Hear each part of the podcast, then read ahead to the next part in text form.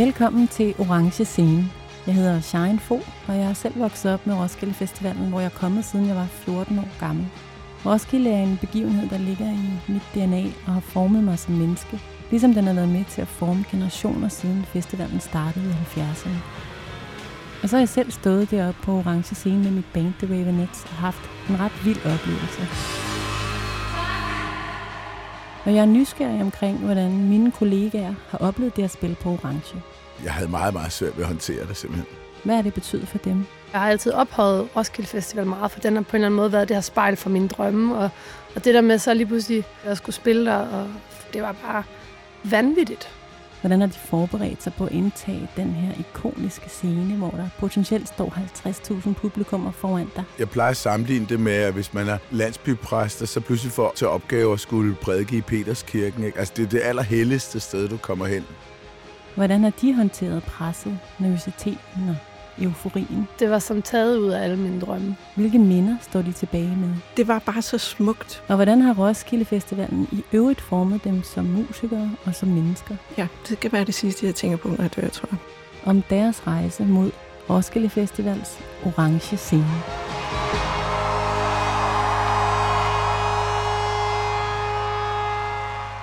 Velkommen til Orange Scene, Johan Olsen. Tak. Jeg har fundet det her klip fra Roskilde Festivalen fra Orange Scene, som jeg lige tænkte, vi skulle starte med at høre lidt fra. Jeg har det helt utroligt akavet ved at se mig selv på video. Skal jeg bare, sådan så du ikke kan se det, så kan du bare høre, hvad der sker? Ja, det er slemt nok også, men, men, øh, men så lidt som muligt vil jeg gerne. Altså, jeg, jeg, jeg behøver ikke at blive Mindet om øh, Nej, nej, din egen... Øh... utilstrækkelighed. Når jeg står og kigger ud over alle jer, så tænker jeg, der skulle håbe alligevel. Men lov mig nu en ting, og lad være med at gøre, som stort set alle de andre, og kæmp resten af livet med at leve op til forventninger, som andre har påduttet jer. Lad nu være med at gå ud og være kedelige. Bevar denne her karma, Roskilde! Den her sang, den hedder Sara har.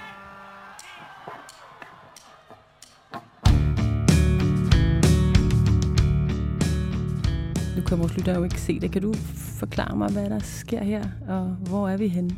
øh, jamen, vi, vi har åbnet... undskyld, vi har åbnet Orange Scene i 2006. Ja.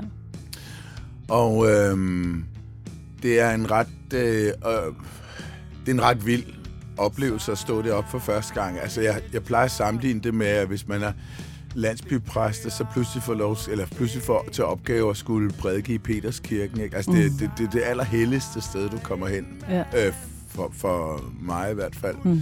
Og, og jeg har stået jo og set koncerter på Orange Scene utrolig mange gange. Det, den, den scene er et symbol, ikke også? Så, mm. så man har det ret vildt deroppe. Mm. Øhm, i 2006 i særdeleshed temmelig vildt.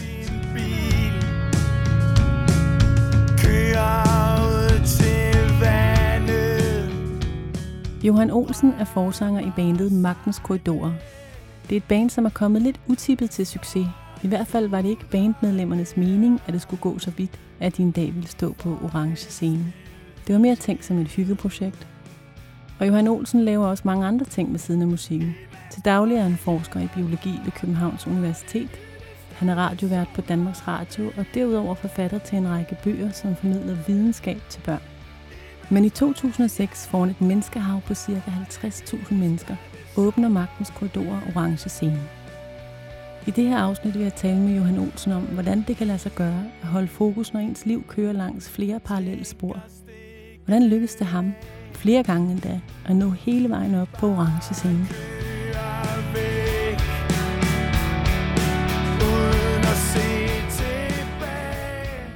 Det i 2006, det var så der, hvor, I, øh, hvor, du, hvor du står på orange scene første gang. Du har jo stået der flere gange, men så første gang. Kan du Mhm. ligesom huske det der moment, da du træder ud på den scene der Ja, første gang? Ja, det tror jeg aldrig, jeg glemmer. Eller, det, Ja. ja. det er jeg helt sikker på, at jeg tager med mig i graven. Øhm, jeg var jeg var meget, meget nervøs. Øh, jeg plejer før koncerter plejer jeg at være i utrolig godt humør, og være lettere speedet, og Mm. bare en hundevalg, der glæder sig til at spille. Jeg er meget, meget glad for at spille koncert. Mm. Men der, der var jeg, gik jeg helt ind i mig selv og sad bare tavs og kunne ikke... Øh, jeg havde meget, meget svært ved at håndtere det simpelthen. Ja. Og øh, ja, så det kan jeg godt huske. Så går vi op på scenen og, og står og kigger ud over så det der helt fyldte plæne der. Og så bliver det virkelig ligesom, ikke? Og så... Og så træder man ind, og det... Jeg tror ikke, jeg kan finde ord, der beskriver det, fordi det, det er så overvældende. Man må huske, at øhm, hvis man, når man laver musik og spiller musik, så, så er der ikke nogen... Altså, man, jeg har ikke lyst til at blive, nu sætter det i gåseøjne, hyldet af, hvad, 50-60.000 mennesker. Uh, det, det er jeg ikke... øh, Det, det, har jeg, det har jeg ikke et behov for. Nej. Og så når det sker alligevel, så bliver man, øhm, selvom man godt ved, at ja, om to timer hylder de en eller anden. Det er jo ikke sådan på den måde, men den, den, den følelse, jeg tror, det er en urfølelse in- inde i, øh, som, øh, som bliver vækket, og som, som jeg kunne mærke var forkert. Ah, det er svært at forklare. altså, det, det er ikke, det, jeg har ikke bedt om det her, Nej. men det er alligevel magisk at stå her, og det var fantastisk at spille koncerten. Mm. Kan du huske, øh, da I blev tilbudt at spille der første gang? Jeg kan også huske, hvor jeg var. Hvor var du henne? Jeg skulle spille til et eller andet, eller vi skulle, Magtens Korridor skulle spille til, og nu kan jeg simpelthen ikke huske, hvor det var, på Lille Vega, ja, hvor der var et eller andet arrangement. ja. Fuck, var det, var det noget pladebrand? Jeg kan ikke huske det. Og så, øh, så kom vores daværende manager og, øh, og fortalte os det. Og så tænker jeg, det er jo meget vildt at blive tilbudt. Altså, det, er jo, det var jo første gang, I spillede på Roskilde Festivalen, så det var ikke, det var Ja. ikke noget med at spille pavillon først, og så spille. Nej, altså, nej. Det var ligesom, I tager orange scene Ja. som den første. Ja, Hvad, var, var, det, var der noget intimiderende frygtindgydende over det, eller var du bare, var I ligesom vi bare klar råbte til? og skreg og var fuldstændig vilde. Ja. Det var jo, vi blev så glade. Ja. Så nej, det var der jo så set ikke. Altså ikke før dagen er opbrændt, han har sagt, men nej, det var der ikke. Vi synes, det var fuldstændig vildt. Ja. Øhm, så vi var bare mega, mega glade. Og jeg kan huske, at jeg fortalte øhm, en, en vente, Mm. som, øh, som, altså, ja, rygte gik jo, vi var jo meget øh, omkring Mærkbar på Vesterbrogade, Mhm. og rygte gik jo, at vi skulle åbne det der, at folk var fuldstændig i chok, fordi, altså, vi havde jo stort set ikke, altså, vi havde meget lidt spilleerfaring i det hele taget, ikke? Ja, ja, Det var Karrierekanonen i 5, ja. og så, og så åbnede Roskilde i 6. ja, det er jo vanvittigt. Og før det, altså, havde du haft et fyraftensband uden ambitioner. Seriøst? Ja, Jamen altså, ambitionen var sådan set, at vi aldrig måtte spille mere end to gange på en måned, fordi man havde jo også det andet. Og Ja, sådan. ja, ja. Altså, det var sådan, ej, det er en meget vild kurve. ja, og øh, ja, øh, i det der miljø omkring, omkring Mærkbar var der også en fyr, der hed øh, Andreas Honing, og han, øh, han var sådan, øh, lavet film, han havde lavet en film om øh, Kaksi Kimile Kaksi Piste Birko. Ja, du ved, ja, det ja. finske Ja. to- tossede band der, altså fede øh, tossede band. Ja, ja. Og han henvendte sig til mig, og så sagde han, det der, der sker der, nu kender jeg jo Magtens Korridor, og han havde hørt det live, Mm. og han sagde, "M- mit bud er, at, at I, altså den klarer I ikke, den kan I ikke løfte, den der.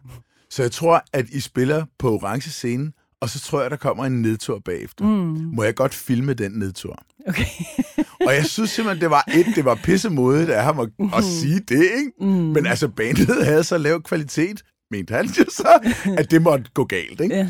Og så, øh, og så ville jeg gerne filme det, fordi der var, øh, der var der er en øh, Kashmir og en Swan, Swan Lee film. Øh, jeg har ikke set det, men, men Ja. hvor, hvor, hvor noget med, at det ender ligesom på, på orange scene. Så er kampen er, er alligevel lykkedes. I så vi skulle kom lave ind. den omvendt. Og han skulle lave den omvendt med os. Ja. Ja. Jeg synes, det var en mega god idé. Så han gik i gang med at filme, og han filmede, han var med til at filme, da vi gik på på orange. Ja. Fordi det skulle ligesom være starten af filmen, og så skulle man bare følge nedturen bagefter. Han filmede og filmede og filmede i jeg ved ikke hvor mange år. Og til sidst så klippede han det sammen til den øh, til en film, som hedder Strikkeklub på Alufælge. hvor han sagde, "Jamen, det gik, ikke, det gik jo ikke ned. Altså, det gik ikke helt galt. Nedturen, den kom simpelthen. Nedturen kom, er ikke kommet endnu i hvert fald. Og det er jo virkelig dejligt, fordi vi nyder jo at være der, men øh, det var fandme sjovt, det der. Grunden til, den hedder Strikkeklub på Alufælge, det var en øh, kærlig, håndelig kommentar for en tromslager. Vi havde en overgang, Martin Cohen, mm-hmm. som, øh, som sagde, kæft, I er jo bare en strikkeklub på Alufælge. Juhu! Nå, ja. ja. Gik I så ind i ligesom at forberede et særligt show? Var I så sådan her, nu skal vi spille på orange scene. Ja. Hvordan fanden gør vi så det, Ja. når vi nu altså, Mm. kommer, hvor vi er der, Tro hvor vi mig, er? der var meget snak om det. Og en, og en del af det er virkelig morsomt, fordi øhm, vores daværende manager, han havde jo heller aldrig nogensinde haft et job i den størrelsesorden. Og vi fik ikke nogen penge for det. Altså, det gjorde vi, men det var så lidt. Det kunne ikke betale en skid. Vi skulle jo lege en masse ordentligt kæmpe udstyr ind, og sådan noget, som, som er nødvendigt, hvis man skal spille der. Og der var pengene, vi fik fra festivalen for længst brugt. Ja. Så vi skulle... Nej, i, af en eller anden underlig grund, så var der noget med nogle ballonger. Nå, Og der, altså, jeg ved fandme ikke, hvorfor, men så, men så, så, så skulle vi smide sådan nogle kæmpe, kæmpe store ballonger, eller sådan nogle bolde, eller et eller andet, ud til publikum. Jeg kan ikke lige huske pointen, men det gjorde vi. Det havde folk jo sjov med at stå og dask til de der. det, ja. Og så havde vi også en... Øh, vi, vores, vi har sådan et logo, som Rasmus har tegnet, så sådan Ja. en hånd, der, der laver sådan en pistol Ja. legetøjs. Den, øh, den fik vi så lavet i sådan en kæmpe plade, der hang, der skulle hænge på bagscenen. Det, den forsvandt jo. Altså, vi havde jo ikke vi vidste ikke, hvor stor orange scene egentlig er. Så, men den hænger, altså man kan se på den video, der hænger det der frimærke. Det var ret stor. Ej, det Altså, den der, det, var, det var fuldstændig Det var bare- Spinal Tap. Øh, Helt Spinal det. Tap moment. Ej, var det sjovt. Og så havde vi, ja, nej, så det, så det var vist nok det, der skete af forberedelser til den der. Kan du huske, hvad der skete bagefter? Altså, da du så går af scenen? Så er jeg på drukket to døgn. Altså, simpelthen for at fejre. Fordi jeg Den der forløsning. Jeg kan ikke være mig selv. Altså, det, det, jeg kan ikke... Det, det, var, øh, det var så voldsomt, og jeg kunne ikke... Altså, jeg tror egentlig ikke, det var specielt kønnen to døgn, men altså, jeg var væk. Altså, det, det, det skulle bare, jeg skulle bare væk fra den der kæmpe store scene, og så skulle jeg ned i noget mudder. Mm. Jeg boede jo ude på campingområdet i en lejr derude med nogle gode venner og sådan noget. Så, Altså, simpelthen det år der i uh, 2006. ja, ja, ja. Ja. Jo. Det var så første gang, du spillede på Orange Scene, men det er jo ikke den sidste gang, du har spillet derop. Du har spillet der med Magtens Korridor igen i 2012. Mm. Og så øhm, har du også øh, været, øh, du har været gæst med øh, LOC og med Ja. ja. Volby to gange. Ja, Øhm, men altså, inden vi ligesom taler om det, så vil jeg egentlig faktisk gerne lige høre, hvad, altså, apropos det der med at bo ude i øhm, Ude de der camps, ude i smerten. Hvad er din egen, op, altså, hvordan er du, er du vokset op med Roskilde Festivalen? Er du kommet der, siden du var øh, knægt? Og, Nej, altså, jeg har en norsk familie, så hvert år, så, øh, da jeg boede hjemme, så hvert år, så tog vi til, til Norge. mm, Og, og det gjorde vi lige der, hvor der var Roskilde Festival. mm, Så min første festival var i 89, fordi jeg var utrolig glad for Santana, da jeg var lille. ja. Og så i 89 spillede Santana på Midtfyn Festival. Mm, Og det var det år, hvor, eneste år, hvor Midtfyn Festival var større end Roskilde. mm, Altså, de gik og høstede marker, da vi kom derned, for at få plads til alle de der mennesker. Det var Mm. helt sindssygt. mm. Um, så der var jeg nede i 89, og så har jeg været på Roskilde siden 90. Um, Altså simpelthen hvert år siden 90. nej, jeg missede et år, fordi min, øh, jeg har to børn. Ja. Og der er øh, min, deres, deres mor var lige så stor entusiast af Roskilde Festival som jeg. Så det ene år, der var det hende, der passede den lille ny, og det andet år var det mig, der passede Okay. den lille ny. Så det var sådan noget. Men, øhm, men øh, ellers så har jeg været der hvert år, ja. Så man kan virkelig sige, at du er... Du har virkelig Roskilde Festivalen inde under huden, Ja. Johan. Ja, mm. ja jeg, jeg plejer at have den der følelse, når vi tager derfra. Ja. Ja. Når, så er der kun 360 dage, til vi skal derned igen. ja. ja. Altså det Men der, hvad har du så gjort de sidste par år? Hvad har du gjort dig selv, når der, var, når der skulle have været Roskilde Festivalen, når den ikke kom? Øhm, det, det ved jeg ikke. Jeg, jeg, jeg har savnet det rigtig meget. Mm. Jeg er også meget god til at acceptere, hvis tingene er, som de er, så må man bare sige, "Nå, så er det sådan, det er, så det kommer tilbage. Mm. Men ja, det har været frustrerende, helt klart. Mm. Jeg har glædet mig, og jeg har også glædet mig rigtig meget til Øh, der er en anden festival, jeg, jeg altid kommer på, som, som også har været aflyst. Og det har jeg også. Det, det er fucking irriterende. Mm. Og hvad, jeg kan, det er alle mine venner, og vi går og snakker om, øh, mm. det er jo nu, og sådan noget. Ja. Det, det kommer lige straks igen. ja, det gør det. Øhm, dengang du så kom der der i 90, og første gang du kom, og sådan, var det sådan, at du stod og tænkte, en eller anden dag, så står jeg op på den der scene der?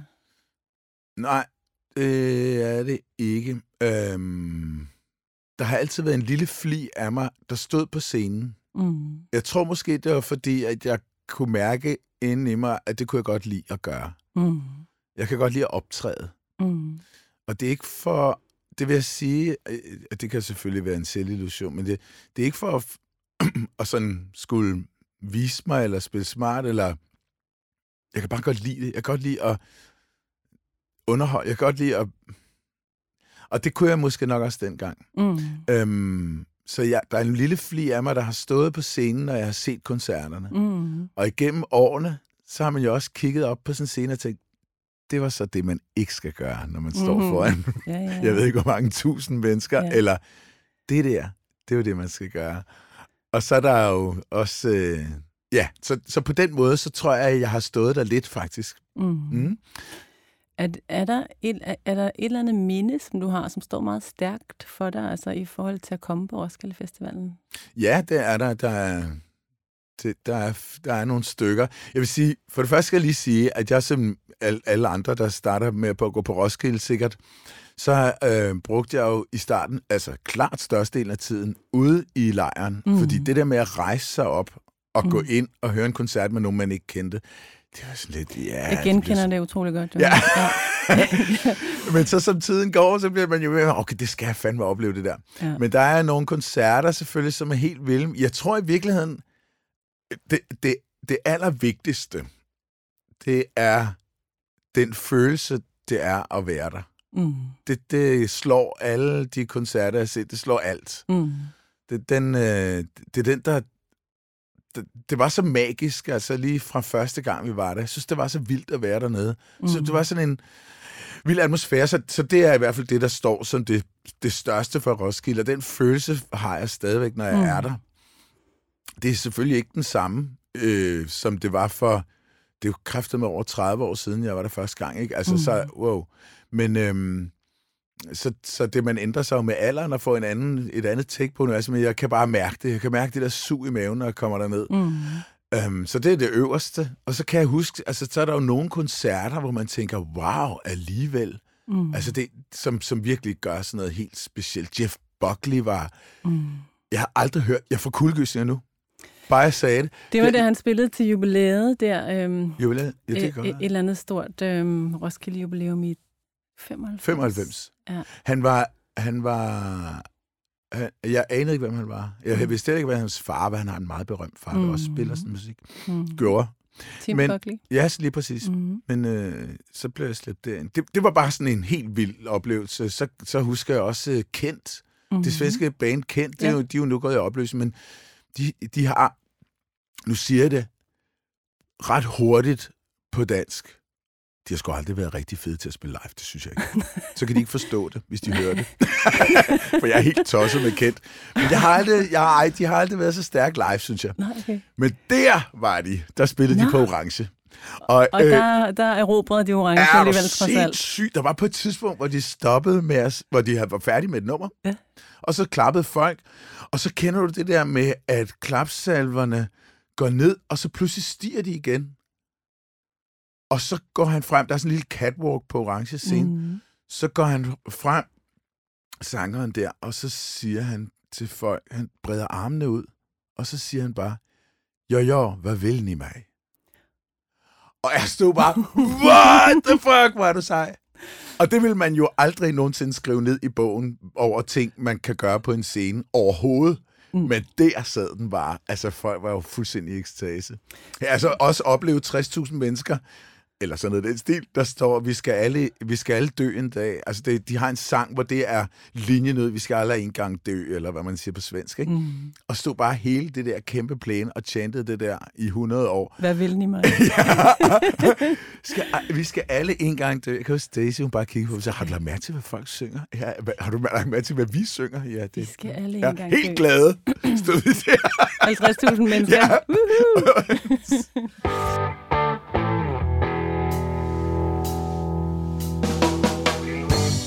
Op på hesten og langt ud i skoven. Magtens Korridorer blev dannet i midten af 90'erne.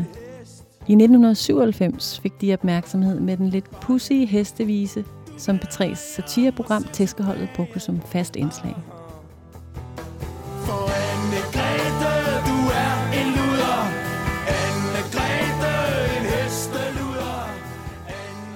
Siden da spillede de en del rundt omkring i København.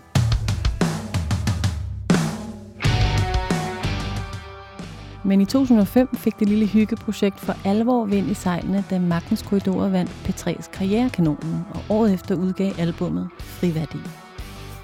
Den dansksprogede plade indeholdt flere sange med et socialrealistisk præg, f.eks. Nordhavn Station.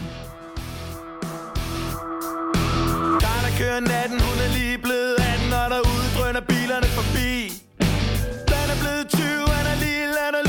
præcis, hvad han skal sige. Livet står derude bag den regnvåde rude, som en elsker sidde blik. Men der er Men pladen indeholdt også flere af de lidt ironiske eller satiriske sange, som for eksempel Lorteparforhold og Picnic på Kastellet. Jeg skal ind til byen og have mig en ny frisyr. Og jeg kan love dig for, at det bliver en af de dyre. Indtil pisseranden og have mig noget hipt tøj.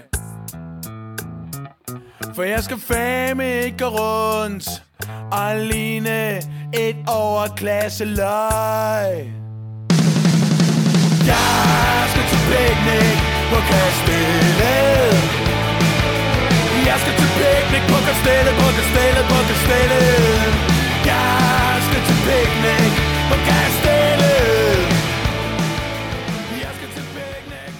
Så kommer I så tilbage i 2012, Ja. Magtens Korridorer. Der er gået øh, en rumtid, seks år. Yes. Altså, I jo ikke, øh, du, du, du nævner selv, at I var lidt amatører der første gang. Så hvad er I så for en band, der I spiller der i 2012?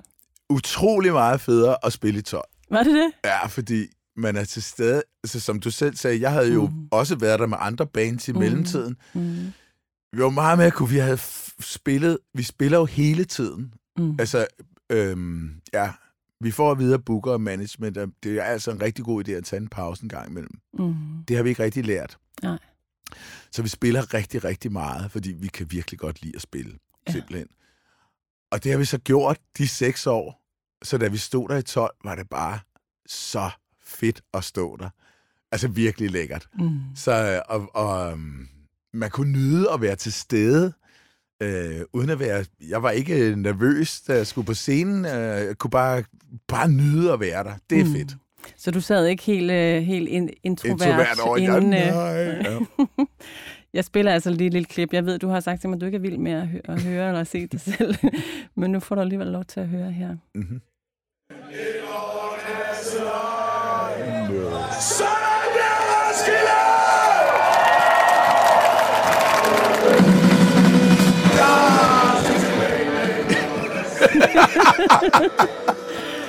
Du får det sådan lov til at se, fordi det, det er nede fra publikum, kan Ja. se her. De er glade. Og i øvrigt, så kan jeg også se, at øh, jeres logo er blevet større. Ja, ja, ja, vi har fået lidt større tæppe.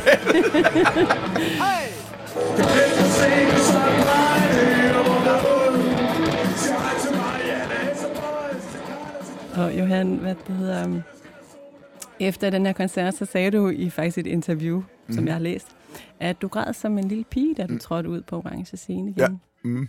Kan du fortælle mig, hvorfor det? Jeg tror, at det er det der med, at øh, kroppen er ikke fuldstændig fuld af, fuld af adrenalin. Man er ikke, jeg var ikke øh, nervøs på den der måde. Og så da jeg kom ud, vi skulle spille søndag kl. 3 eller, eller jeg kan ikke huske. Altså, er det ikke noget særligt sexet tidspunkt at skulle spille op til dans, han har sagt. Mhm.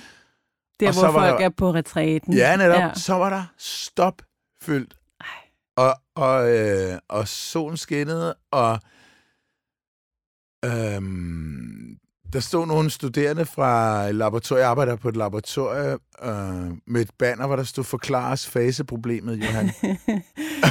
Jeg skal ikke gøre, begynde at fortælle, hvad faseproblemet er, men det er noget... Ja, okay. Øhm, Der, vi har også faseproblemer i musikkens verden. det er rigtigt, ja, ja, ja. Men det her, det er sådan noget helt andet. Anyway, det var bare simpelthen så rørende at komme derud. Og så, så kunne jeg godt mærke, at altså, der var en forløsning ved at træde på scenen og se, Ja. hvor fedt det var der. Ja, så, så jeg, jeg, følelserne gik lige lidt... Uh, ja, Det var en fest igen. yes. Øhm, Johan, så en helt anden ting. Ikke? Du har Ja. jo en Ph.D. i proteinkrystallografi og biokemi, er det korrekt? Ja, ja. Altså, Mhm. i min optik er det jo sådan meget mere rock and roll end rock and roll. du er ansat som forsker ved Københavns Universitet, og du har Mhm. skrevet bøger, du har dit radioprogram på P1, der Mm, er vildt naturligt. mm. Øhm, og du har spillet fem gange på orange scene. Og så jeg tænker sådan, hvad, hvad, altså, hvad, hvad gør du herfra? Hvad går du Oh, og drømmer shit. om? Altså, hvad, eller tænker du overhovedet, tænker du på det? Eller er du ude i, øh, øh, er du ude i de sorte huller ude i universet? Hvordan, hvordan hænger det hele sammen for dig? Jeg, jeg, øhm, jeg, har ikke, øh, jeg har ikke nogen øh, ambitioner om at skulle opnå et eller andet.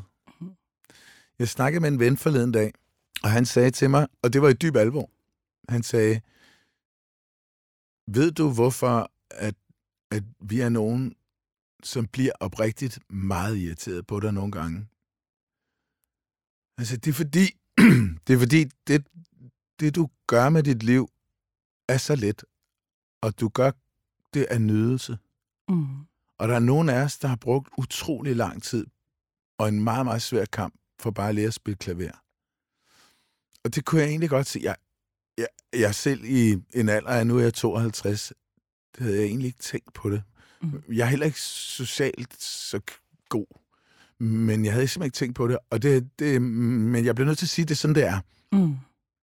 Jeg, jeg er meget, meget glad for mit liv. Jeg, jeg nyder det. Mm. Jeg går efter nydelsen. Mm. Og den har så ført mig alle mulige steder hen. Øh, Men jeg har ikke nogen...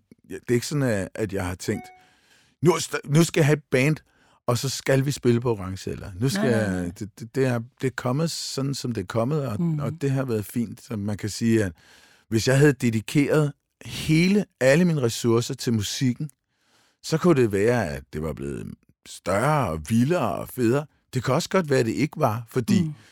hvis man dedikerer sig meget voldsomt til noget, så kan man nogle gange komme ud i den situation, man ikke kan få nok.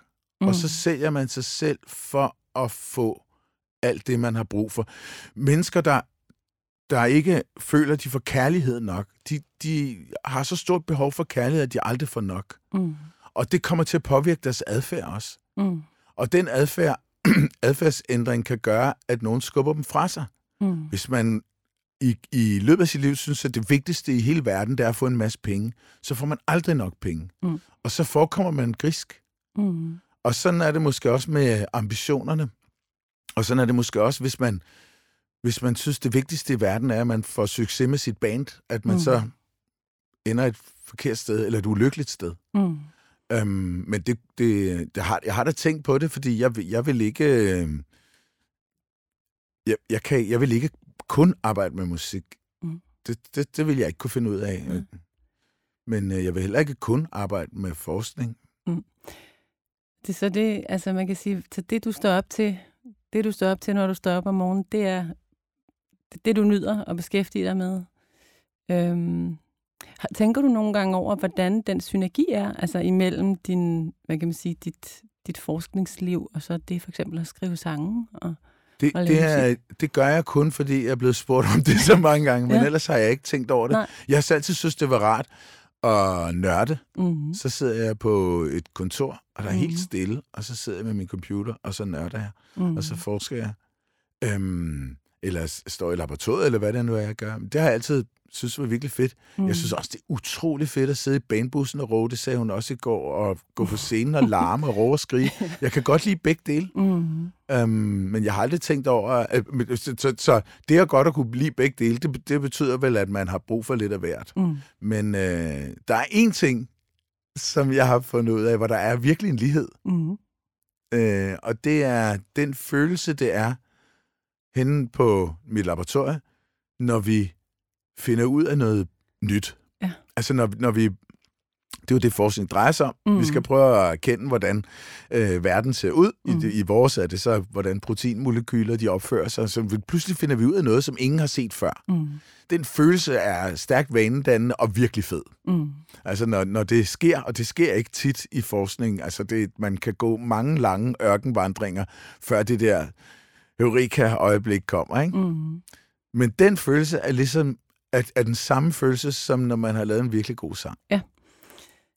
Det var, det var også min tese, da jeg sad derhjemme og tænkte, at det må, Okay. være, det må være det der gennembrud, når man ligesom pludselig ligesom får et gennembrud med, Ja. ja. tænker jeg ikke på et øh, kommersielt gennembrud, men jeg tænker på et gennembrud med det, man beskæftiger sig med. Ja, jeg har lige lyst til at fortælle en lille an- anekdote, fordi at, øhm, da vi lavede vores første plade, Whip It On, My Sune, vores allerførste plade, så var mm. alle sangene i øh, BB-mol. det kan jeg godt huske. Og Ja. ja. vores anden plade var så i BB-dur. Ja. Men så lige efter vi havde udgivet Whip It On, så var der en stor artikel i nyhederne om, at man havde simpelthen fundet ud af, at de sorte huller ude, ude i universet, de, they're humming the key of B-flat. Wow. Så der var ligesom en, øh, en, øh, en tone ude i de sorte huller, læste vi. Og så, så synes vi jo, det var utrolig meningsfyldt, at vi havde lavet alle Ej, det vores helt fantastisk. I, uh, i Det er jo helt vildt. Ja. Den har jeg aldrig hørt. Så, så Men de du- må åbenbart afgive en frekvens fra begivenhedshorisonten. Kan jeg vide, om det er magnetfluktuationer, eller hvad det er? Nå, spændende. Så det tænker jeg, det kan vi snakke om i vores uh, i næste gang, vi mødes. Ja, klart. kan, vi, kan vi undlade at uh, bringe, at bringe den samtale ind på den orange scene. Men Johan, Der, men undskyld, der ja. Ja. er jo faktisk en, en sanger, som, bring, som bruger... Jeg, jeg er virkelig chokeret, at som bruger naturvidenskaben Ja. i sine tekster som, som uh, metafor. I hvert fald nogle gange. Han bruger også græsk mytologi og alt Mhm. muligt andet. Jeg tror, han er lidt en blærerøv. Men øh, sindssygt dygtig sanger, der er Asaf Avidan. okay. Og øh, jeg, jeg er meget, meget glad for hans musik. Og jeg havde den store fornøjelse at interviewe ham til P6 Beat. Han, han, øh, han siger i en tekst, nævner han, og det hører jeg sådan, øh, mens jeg går og hører hans musik, så siger han, The Helicase of Love. The Helicase of Love. Og så, jeg ved, jeg ved, fordi fra mit felt er der noget, der hedder en helikase. Mm. Og det er en, et enzym, som klipper DNA-strengene over og vikler dem ud. DNA-strengene er jo sådan en dobbeltspiral, ikke? Mm. Det er en Mhm. spiral. Mm. Så hvis du bare skal bruge den ene streng og aflæse den, det er det, Mm. det man, ja, det er sådan, det foregår, så skal man jo have filtreret de der to ud fra hinanden. Mm. Mm. Det er helikasen, der gør det. Så her bruger han det som et billede på et forhold i opløsning. Ja. Og det synes jeg var ret vildt. Jeg sagde også til ham, that's nerdish. Okay, og du, Ja. du, har ikke, du har ikke sådan en linje der fra... Nej, fra jeg har, jeg har aldrig brugt det. Jeg, jeg, det ikke så vidt, jeg kan huske i hvert fald. øh, men men øh, jo, måske det små. Men han, øh, han bruger også øh, ideen om, at man konstant falder. Altså efter Newton kom, Newtons fysik, der, der bliver man hævet ind mod tunge ting. Det er sådan, mm. Ligesom sådan, man forestillede sig det. Men Einstein viste, at i virkeligheden, så falder vi hele Mm. tiden. Når vi Mm. står på jorden, er det ligesom om, vi hele tiden falder. Mm. Øh, og, og det er fordi, sådan, ja, det der med rumtiden, der krummer ind mod tunge ting og sådan noget. Og men, det, men det bruger han også. The study of falling, det handler, det handler simpelthen om det der med konstant fald, og så bruger han det som metafor til alt muligt andet. Ja, Også noget med kærlighed. sikkert. ja, ja, Det fandt mig altid kærlighed. ja, ja. Det gamle skidt. Det er meget moderne at skrive sange om. Det har man gjort i Øh, altid. Fælles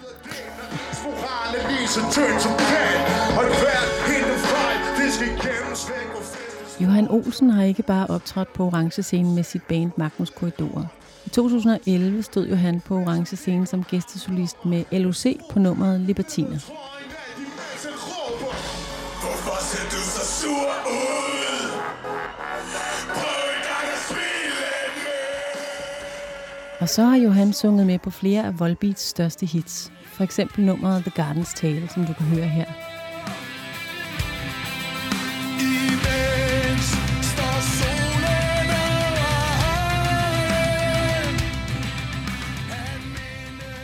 og det har bragt ham med på Volbeats store turnéer og altså også op på orange scene.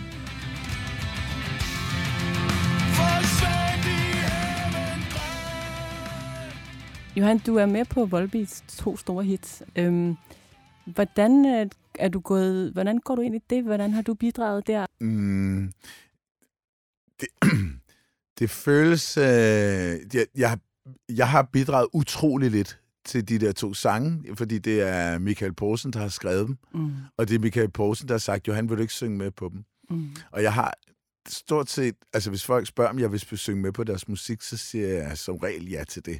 Mm. Fordi det synes jeg, så, så er jeg et instrument, man hiver ind. Det er jo ligesom, hvis man har kører, bruger den her guitarforstærker til det her riff, og den her guitarforstærker til det her riff, mm. så det er sådan set, jeg er sådan set opfatter mig selv som et instrument. Mm. Og, øhm, og, og Michael er ret sådan øh, klar i spyttet om, hvordan han vil have, at jeg skal synge det. Mm. Altså Mm. han har en helt klar idé. Man er også udsat for folk, der bare siger, jamen du synger bare, som du Mm. synes. Og sådan. Men han er bare sådan klar i spyttet med det. Så det er, øhm, mit bidrag er minimalt. Det er sådan set bare stillet op foran mikrofonen. Øh, men det har været, selvfølgelig været ret vildt at se, hvor store hits de blev, de der Mm. sange. Altså, og Og, du, og du har været med indtil flere gange og, så, og sunget med, med Ja. dem? Ja, ja, ja, ja, ja. Det har jeg også kun- så kunne opleve, altså, øh, vi var i Hamburg og Berlin, og, oh, ja, ja. og skulle, og jeg- hvor jeg var med, Mm. fordi det kunne være sjovt at prøve. Mm. Hold nu kæft, det cirkusmand. Ja. Jeg synes nogle gange, åh, Markens Korridor, det er der også, nu har vi da også bare fire teknikere, og en chauffør, og Ja, en ja. merchandise. Det er jo det, det helt store cirkus. Det er det ikke. Det var next level der. Wow, det er vildt. Ja. Det er jo en hel landsby, der Ja. kommer kørende. ja. Jamen, det er kolossalt. Det er rigtigt, ja. Og de kørte rundt med en scene, der var større end den Ramstein brugte, og det, altså, det, ja. det er virkelig crazy Det er vanvittigt. shit. Og så rundt i hele verden med det der. Mm. Ja, det var bare fascinerende at opleve. Jeg kan huske på et tidspunkt, så står jeg og snak, småsnakker med Daisy, og min kone Daisy siger, nej Daisy, skulle vi ikke tage ind, mens de laver lyd og det der, skulle vi så ikke øh, se, om vi kan finde... Jeg så et busstopsted derude, så kan vi tage ind til Hamburg og gå en tur, og så kan vi Mm. komme tilbage. Mm. Så, så kommer der bare en hen og Mm. siger, åh, oh, undskyld, jeg kunne ikke undgå at høre, hvad vi har en limousine stående derude, som, øh, som kan køre jer ind, og så kan, den jo bare, så kan I jo bare sige, hvor I vil hentes. Ja. Okay, Hvad, fedt. hvad, tog, hvad gjorde I så? Tog I så limousinen? Ja, ja, ja, så gjorde vi Ja. da bestemt det. Ja, ja. Så tog vi ind til Hamburg, så sagde vi til chaufføren, jamen, hvad med, hvad med her om halvanden time? Ja. Det er så fint. Ja. Så halvanden time efter, så bot, bot, så kom vi. Det var det er sådan ret Flippet op. Ja, ja. I mange korridorer, så tror jeg, det er mere sådan, vi ville låne folk en cykel. Hvis jeg havde en med. ja, ja, men altså, og der er jo mange bands, som jeg, altså, som jeg kender også. Altså, det, er jo, det er jo sådan noget med at prøve at finde nogle fans, man kan overnatte. Altså simpelthen bare, Ja, ja, at man Lige kan, præcis. man kan få lov til at låne en sofa. Ja. Og, ja. Det, det er noget andet Det det er er i lidt noget Volbeat-land. Ja. Ja, det, jeg kan love dig for, det er noget andet. Det er fandme sindssygt. Mm. Altså, så, så jeg bliver bare lidt nysgerrig omkring det der med så at, at komme ind og optræde med LUC, og også med Volbeat. Er det meget anderledes at komme ind, ligesom at lige give den gas i et nummer? Ja. Altså, hvad, kan du sætte nogle ord på det, hvad, hvordan det var? Hvordan det var? Ja, det kan jeg. Altså, det, der er det jo ikke... øhm, Der er man gæst jo i et hus, og mm. øh, det er noget helt, helt andet på den måde. Mm. Um, jeg kan også godt have tendens til at være øh, meget mere nervøs, når jeg skal optræde med andre bands. Fordi hvis jeg, hvis jeg fucker det op, så ødelægger det for dem. Og hvis jeg fucker mm. et eller andet Mm. op, når vi spiller med Markens Korridor, ja, så ødelægger jeg det for mig. Men det har vi prøvet så mange gange, og det kan vi godt finde ud af. Så er det din egen baghave der. Så. Ja, netop, præcis. Så Mhm. derfor så er det... Øh, f- forløsning er egentlig først, når man har gjort det. Sige, ellers så går man rundt, og teksten, Mhm. ja, lad os se, hvordan ja, var det nu. Ja, ja, Øhm, der vil sige, at LOC's var jo sådan set ret simpel. Øhm, Mm. øhm, ja. Men ellers så, øhm, så Ja. er det, så er det, det er noget helt andet. Ja, Det er det. det er i Men det er også fedt. Jeg kan Mm. huske, da jeg skulle spille med Volbeat første gang, så skulle jeg... Så kom jeg... skulle jeg jo op, og jeg skulle faktisk derned. Jamen, så skulle de åbne, fordi der laver man lydprøve, og det gør man ikke til koncerter på Nej. festivaler normalt, men til, Mm. til åbningsbandet ja, ja. gør man. Ja. Nå, så skulle jeg op lidt tidligt. Jeg skulle nok være dernede kl. 12 eller et eller andet uhyrligt. Så øh, jeg forlod lejren øh, og en masse snorkende mennesker. Og så var det pis regnvejr. Og, altså, det var bare vådt og smattet det hele. Så jeg kom gående med mine gummistøvler. Og så havde jeg mine smarte øh, øh, sko støvler, altså almindelige læderstøvler i, i en Din plads- skifte, i en netto-pose, så, så vadede jeg gennem hele Roskilde. Det var rimelig tomt, fordi der om morgenen, ikke også? Og så ned til Orange Scene og sige, goddag, jeg skal, jeg skal spille med. Jeg nok komme indenfor. Og så lydprøven, og så, ja. Nej, det er meget flot, Johan, det må jeg sige. Hvad det hedder... um, Så tænker jeg, altså... Du, er jo- nu er du sådan efterhånden garvet der på Orange Scene. Er der et eller andet, øh, som du øh, ikke har prøvet på Orange Scene som musiker og som performer? Er der, noget, du, er der noget andet, du godt kunne tænke dig? Kunne du godt tænke dig at spille på nogle af de andre scener? Er der ligesom en oplevelse, som du, som du ønsker dig? ja, vi har meddelt Roskilde Festivals øh, øverste ledelse, Ja. at hvis vi ikke får lov til at spille på øh, arena. Så kommer vi tilbage, efter vi er døde som zombier, Simpelthen. og laver rav i den Ja. på festivalen. Så, skal, så bliver det hjemsøgt. Ja, så bliver det hjemsøgt Ja. på den, den der irriterende måde. Ja. Også Virkelig, det, ja. Ja. Og det tror jeg ikke, der er nogen, der er interesseret i. det kan jeg godt forstå. Det kan jeg Så, godt se. øh, så vi regner bestemt med, øh, under trusler, at de vil invitere. Ja, ja. Jamen Johan, hvorfor, øh, hvorfor Arena, når, du nu, når du nu har orange scene? Ja, men det er, jo, det er jo også... Det er bare fordi, jeg synes, Arena er et fuldstændig fantastisk sted at være til koncert. Mm. Så det kunne jeg godt tænke mig at prøve. Hvad, hvad, kan, hvad kan Arena scene Jamen, den, den bygger jo bare et helt andet rum, fordi Ja. den er overdækket. Mm. Så det, det er noget helt, helt Ja. andet. Mm.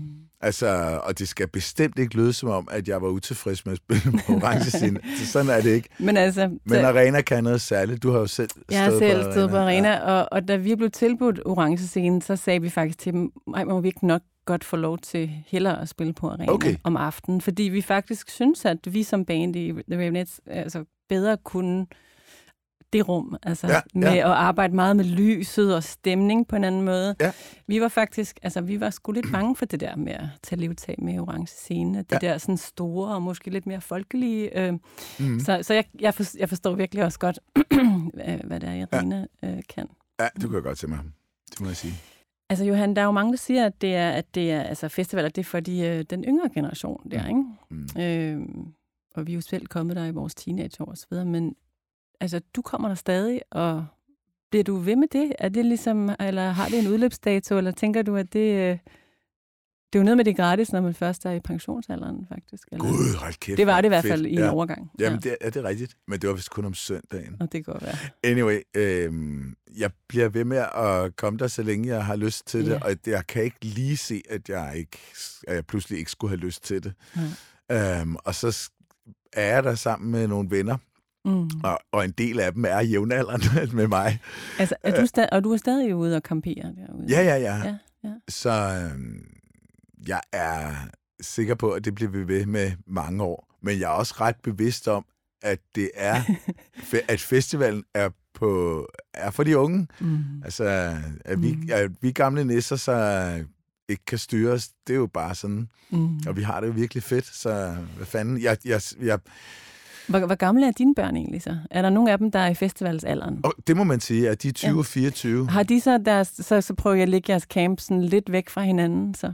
Ja, ja, ja, men de, de, de, vi har ikke noget med hinanden at gøre på Roskilde Festival. Øhm, øh, det, det er der ikke. Jeg synes, det er mega hyggeligt, hvis jeg møder dem. Ja. Og det gør jeg som regel. Øh, specielt den ældste der. Men Ja. ja, øhm, ja. Ej, altså, det, det, det er bare fint. Mm. Men jeg kan da huske, da vi var unge, vi gik og, og jokede med det der. Hold da kæft, mand. Tænk, hvis man en dag bare for børn, der er her. Mm. Nej, nej, nej, det ville være forfærdeligt. Mm. Tænk nu at løbe ind i sine forældre. Ah, nej.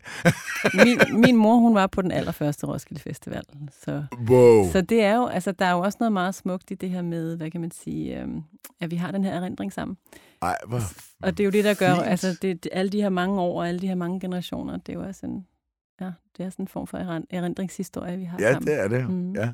Ej, sjovt. Øhm, Johan, det har sgu været en fornøjelse at snakke med dig. I lige måde. Øhm, tak fordi du ville komme. og snakke om orange scene og diverse. Tak selv.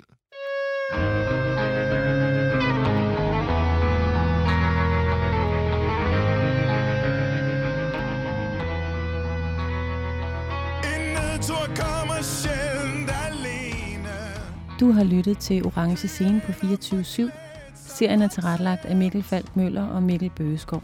Mit navn er Shine Fogh scene Står eliten bevæbnet beredt Den mestrer den voksnes foragt Den sækker